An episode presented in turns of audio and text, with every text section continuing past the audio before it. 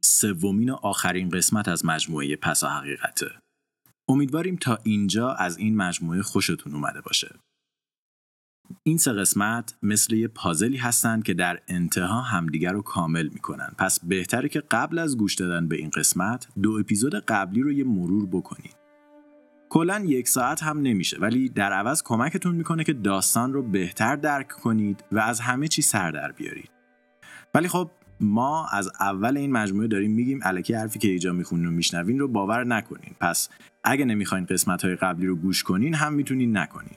در هر صورت این هم از آخرین قسمت پس حقیقت. سلام. بیاین بریم به سال 2015 و کشور روسیه.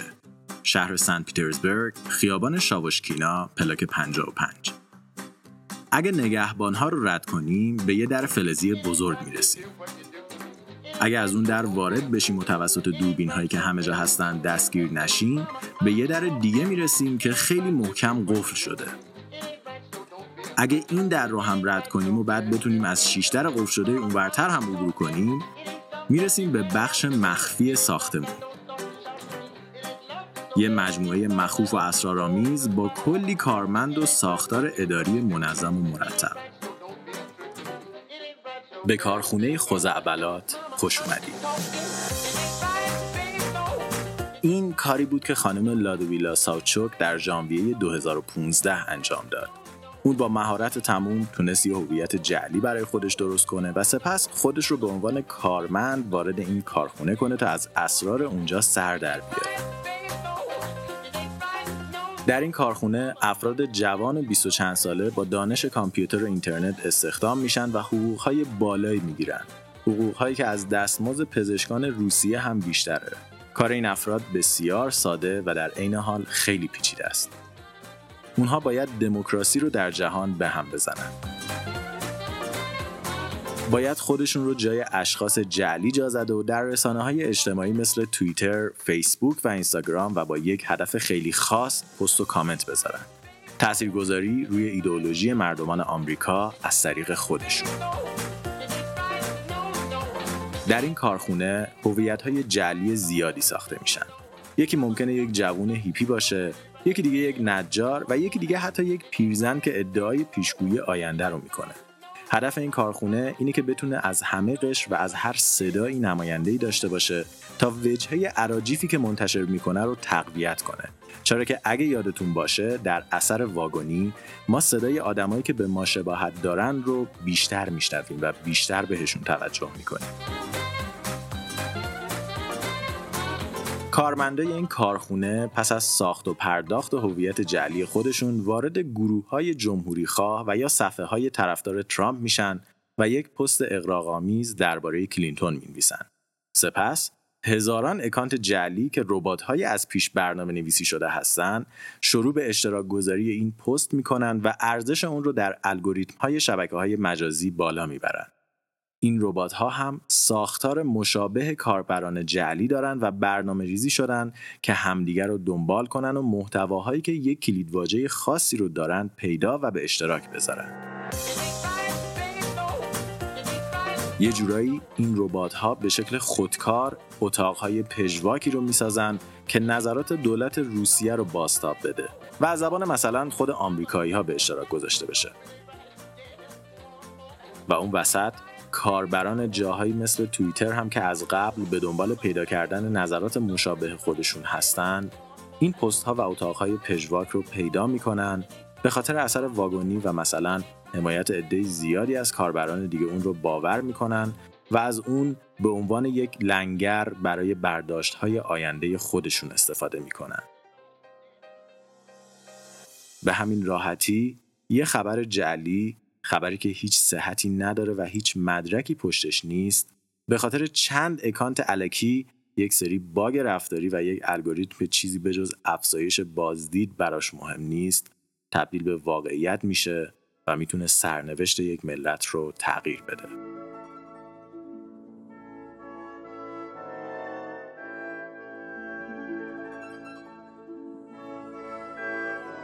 در سال 2010 و در انتخابات میان دوره‌ای آمریکا، فیسبوک یک آزمایش کوچیک رو روی چند صد هزار نفر از کاربرانش انجام داد.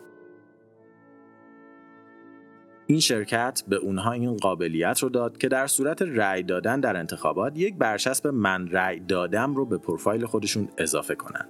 هدف فیسبوک این بود که ببینه آیا رأی دادن و نشون دادن این مشارکت دوستانمون می‌تونه تأثیری در رأی گیری ما داشته باشه یا نه. و خب نتیجه خیلی زود خودشو نشون داد. نمایش این برچسب به شکل محدود و خیلی کنترل شده تونست 340 هزار نفر رو قانع کنه که برن و رأی بدن. عددی که در قیاس با مقیاس کوچیکی که این آزمایش درش انجام شده بود بسیار تاثیرگذار و غیرقابل باور بود. اثر واگونی یک بار دیگه داشت خودش رو نشون می‌داد و این بار نتیجه اون خیلی خیلی جدی و تاثیرگذارتر بود. اما فیسبوک آزمایش های خودش رو متوقف نکرد.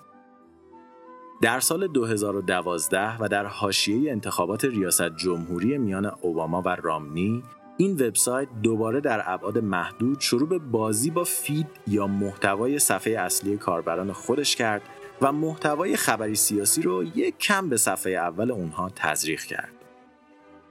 تفکر پشت این آزمایش همون اویلیبیلیتی یا اثر نزدیکی بود. اینکه مواجهه شما با یک سری محتوای خاص به شکل منظم شما رو ممکنه به انجام کار خاصی هدایت کنه و مثل آزمایش قبلی نتیجه مثبت بود. فیسبوک تونست مشارکت افرادی که ناخواسته در این آزمایش شرکت داشتن رو در انتخابات اون سال از 64 درصد به 67 درصد افزایش بده و 3 درصد این افراد رو قانع کنه که برن و رأی بدن.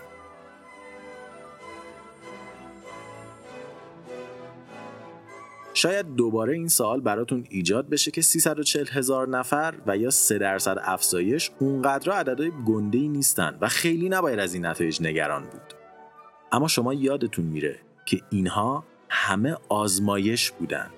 اگه فیسبوک این پروژه رو برای یک میلیارد کاربر خودش انجام بده چقدر نتیجه بزرگتر و تاثیرگذاری بالاتر میره. و تازه حتی اگه تاثیرگذاری در همین مرحله هم بمونه اگه آزمایش هدفمند و کنترل شده باشه نتایج همونقدر خطرناک میشه دانل جی ترامپ انتخابات سال 2016 رو تنها به خاطر 80 هزار رأی بیشتر در سه ایالت میشیگان، پنسیلوانیا و ویسکانسن برد. پس اگه این آزمایش برای طرفداران کلینتون در همین سه ایالت انجام می‌شد شاید ما الان در یک دنیای دیگه زندگی می‌کردیم. و حتی این هم همه ماجرا نیست. از سال قبل خبرهایی مبنی بر تمایل زاکربرگ برای نامزدی در انتخابات 2020 شنیده میشه. و اون حتی یک تور سفر به همه ایالتهای آمریکا رو شروع کرده تا طبق گفته خودش با مردم صحبت کنه و مشکلاتشون رو بشنوه. حالا تصور این که زاکربرگ از ابزاری که سالها برای بهبودش در شکل دهی باور مردم تلاش کرده استفاده کنه تا خودش رو به قدرتمندترین فرد آمریکا تبدیل کنه خیلی بعید و دور از ذهنه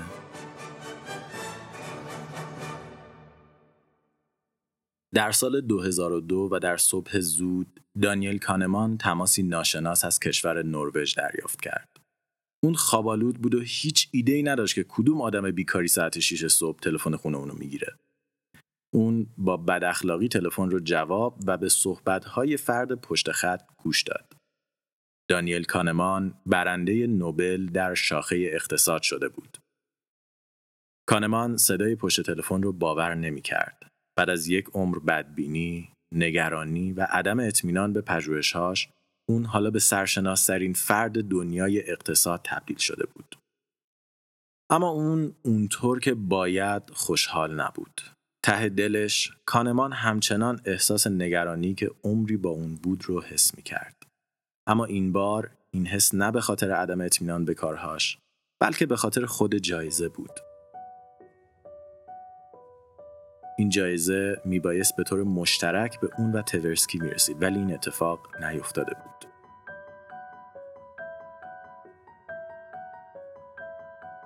از اوایل دهه 1980 رابطه و همکاری تورسکی و کانمان شروع به کمرنگ شدن کرده بود.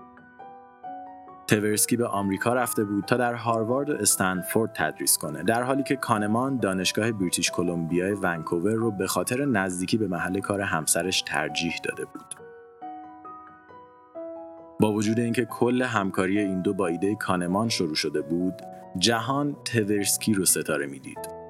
کاریزمای اون باعث شده بود همه موفقیت ها به اون و دانشش نسبت داده بشه و با اینکه کانمان هیچ وقت این رو به دوستش نگفت ولی از این موضوع ناراحت و رنجیده شده بود.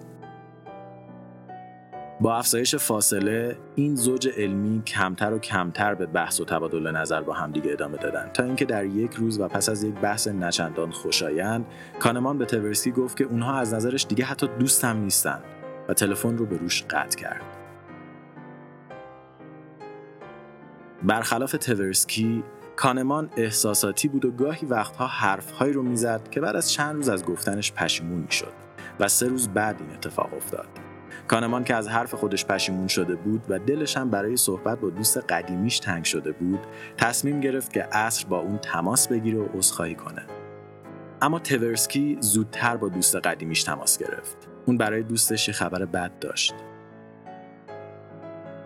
تورسکی به ملانوما مبتلا بود و تنها 6 ماه دیگه از عمرش باقی مونده بود. بعد از تماس آکادمی نوبل، خاطره اون تماس دوباره برای کانمان زنده و خوشحالی بردن نوبل با سایه نبود دوستش تاریک شد. اون حرف تورسکی رو به یاد آورد که بعد از تماسش به اون گفته بود ما همیشه دوست میمونیم. مهم نیست که تو چی فکر می‌کنی.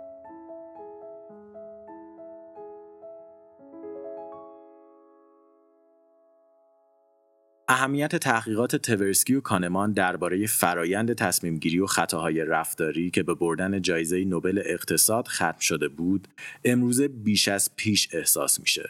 امروزه ما خودمون رو پشت لایه‌ای محافظ از ایدئولوژی های شبیه به خودمون مخفی می‌کنیم تا مجبور نباشیم درباره عواقب اشتباه فکر کردن فکر کنیم. ما چشم بسته متونی که در فضای مجازی می‌خونیم رو باور می‌کنیم و به انسانهایی اعتماد می‌کنیم که حتی واقعی بودنشون برای ما سوال برانگیزه. جهان مدرن، الگوریتم های مرگبار و خطاهای رفتاری ترکیبی خطرناک رو ایجاد کردند که روز به روز ما رو به دایره تاریکی از استبداد فکری و جبر باوری هدایت می‌کنن و این موضوع هر لحظه بدتر میشه. ما هر متن یا نقل قولی که برامون ارسال میشه رو باور می‌کنیم در حالی که نوشتن و ساختن یک متن علکی کاریه که هر کسی می‌تونه انجام بده. ما هر تصویری که می‌بینیم رو باور می‌کنیم در حالی که فتوشاپ کردن یک عکس مهارتیه که با چند ساعت تماشای ویدیوهای آموزشی میشه اونو یاد گرفت. و این تازه اول راهه.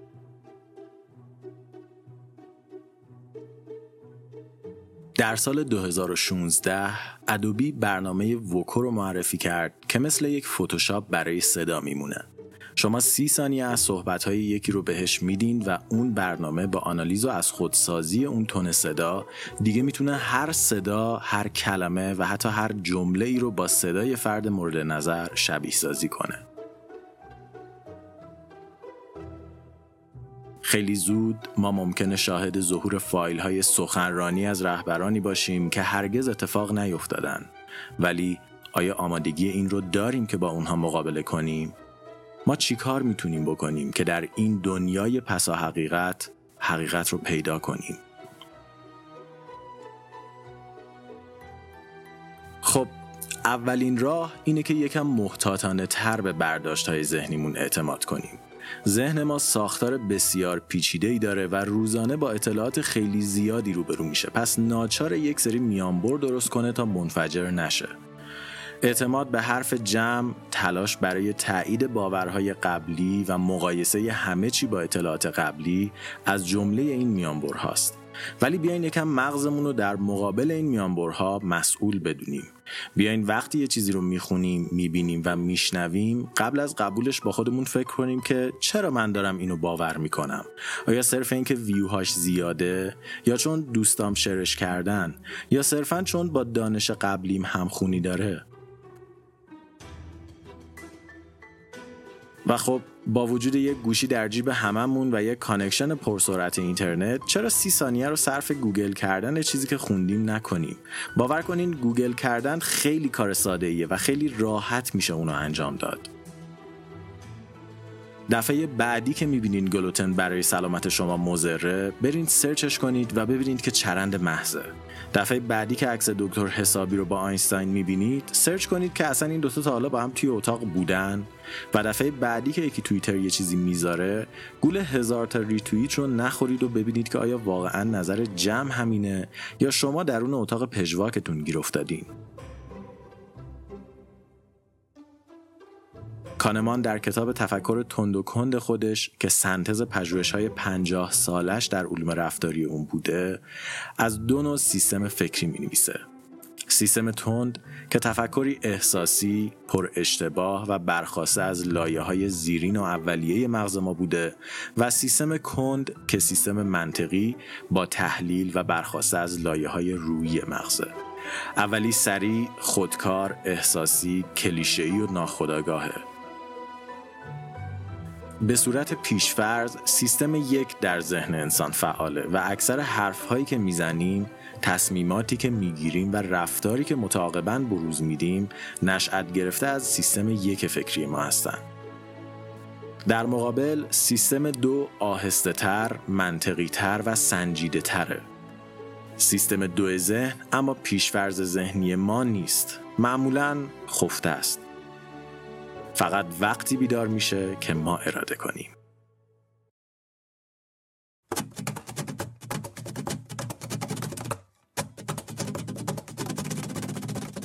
ما به هر دوی اینها احتیاج داریم چرا که بدون اونها زندگی برامون غیر ممکن میشه. ولی در عین حال نباید بذاریم که هر انسانی برای سود خودش هر شبکه مجازی برای افزایش قیمت سهامش و هر جنبشی برای پیروزی خودش ما را از تفکر کند دور کنه. حتی حتی خود این پادکست.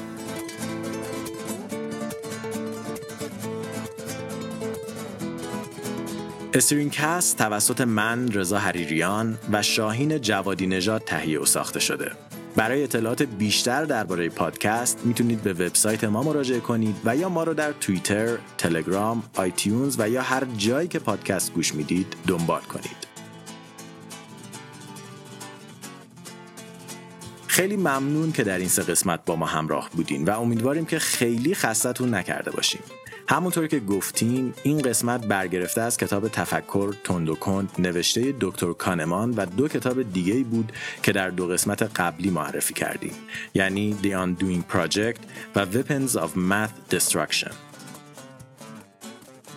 این ستاب با هم و به همراه کلی مقاله، ویدیو، پادکست و تحقیق دیگه شکل دهنده مجموعه پسا حقیقت ما بودن و اگه دلتون می‌خواد بیشتر درباره این داستان بدونید توصیه می‌کنیم حتما حتما این ستا کتاب رو به لیستتون اضافه کنید.